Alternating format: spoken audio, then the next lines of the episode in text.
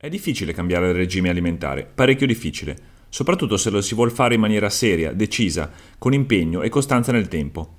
È difficile per varie ragioni, anche legate al linguaggio, come mi ha spiegato tempo fa il professor Francesco Sabatini dell'Accademia della Crusca.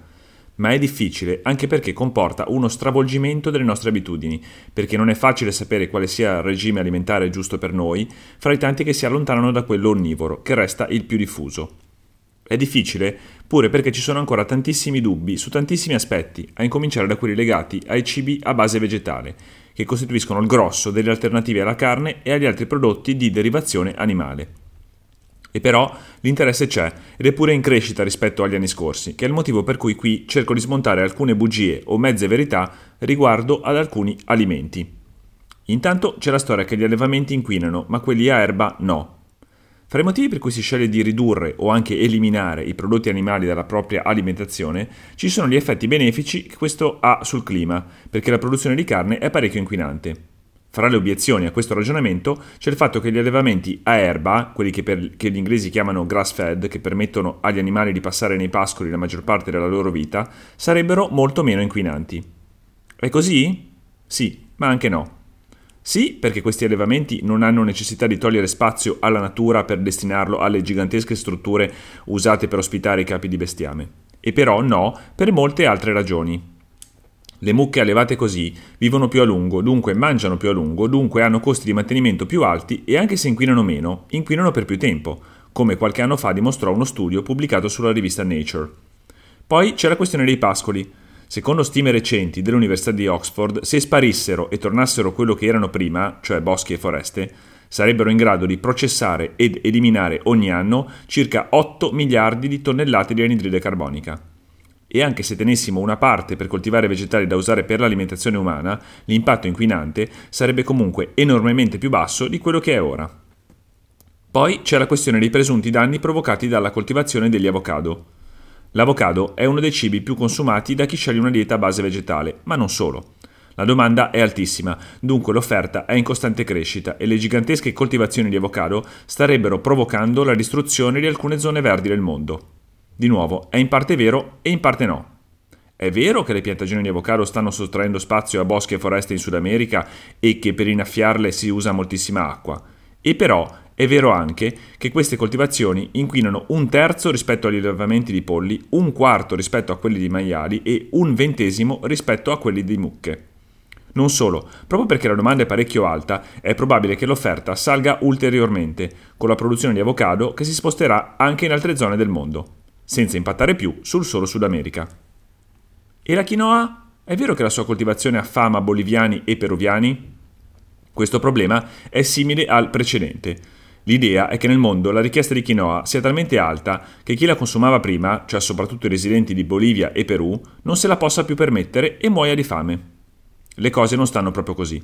Innanzitutto la quinoa era e ancora è solo una parte dell'alimentazione di queste popolazioni, che non solo possono continuare a mangiarla, ma pure hanno visto i loro redditi crescere proprio perché possono coltivarla e venderla. Inoltre, proprio come per gli avocado, il fatto che la produzione si sia spostata e ancora si stia spostando altrove, come in Cina, India e Nepal, sta contribuendo, se non a eliminare il presunto problema, almeno a distribuirlo. E l'olio di palma? Davvero distrugge le foreste e uccide gli orango? Qui il punto è che il cibo che piace ai vegani e vegetariani fa male al pianeta. L'olio di palma, spesso usato da chi sceglie un'alimentazione plant-based al posto dei grassi animali, sarebbe responsabile di un'ingente deforestazione del Sud America. Cosa che è in effetti vera, ma non solo per colpa dei vegani. Secondo stime recenti, come quelle dell'Unione Internazionale per la Salvaguardia della Natura, l'olio di palma sarebbe presente in più o meno la metà di quello che è in vendita nei supermercati, fra cibo e prodotti da bagno. La soluzione? Scegliere olio di palma prodotto in maniera sostenibile, che comunque è meno inquinante della maggior parte degli altri oli. Latte di soia e latte di mandorla, come stanno davvero le cose? È un fatto che la stragrande maggioranza della soia, più o meno il 96-97% di quella coltivata in Brasile, viene prodotta per alimentare i capi di bestiame destinati a diventare cibo per noi. Quindi già non è vero che usando la soia dappertutto chi non beve latte vaccino sta devastando il mondo. Allo stesso modo, non è vero che la coltivazione intensiva dei mandorli per produrre l'omonimo latte consumerebbe tantissima acqua e farebbe morire di fatica le api, costrette dall'uomo a un impollinamento massivo ogni primavera. Meglio, è vero in California, dove portano in effetti avanti una super produzione di mandorle, ma non è vero in altri paesi del mondo. E comunque, latte di mandorla e latte di soia hanno una impronta inquinante decisamente minore rispetto a quello vaccino. Poi c'è il dubbio che i burger di non carne non facciano bene alla salute.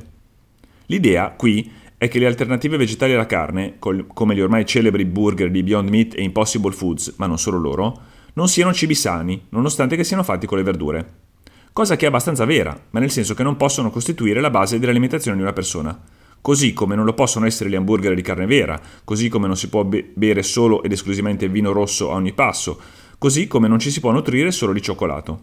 Insomma, è l'eccesso che fa male, non l'eccezione.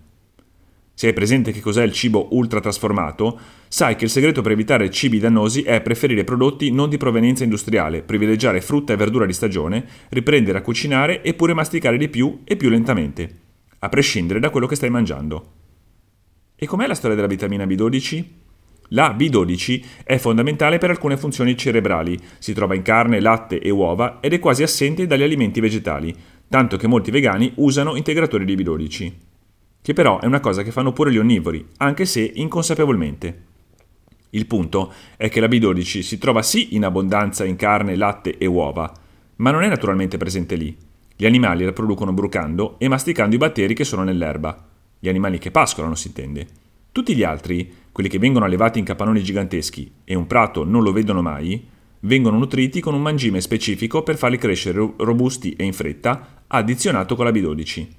Capito? O non si mangiano gli animali e si assumono integratori di B12, oppure si mangiano gli animali che hanno assunto loro gli integratori di B12. Infine, la storia delle migliaia di allevatori rimasti senza lavoro.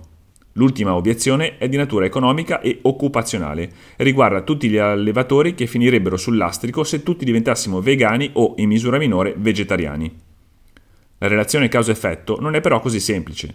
Intanto non tutta la popolazione del mondo smetterebbe di mangiare carne tutta insieme, di colpo, Sarebbe, anzi già è, un cambiamento graduale, che darebbe alle persone impegnate in questo settore il tempo di adeguarsi e fare altro.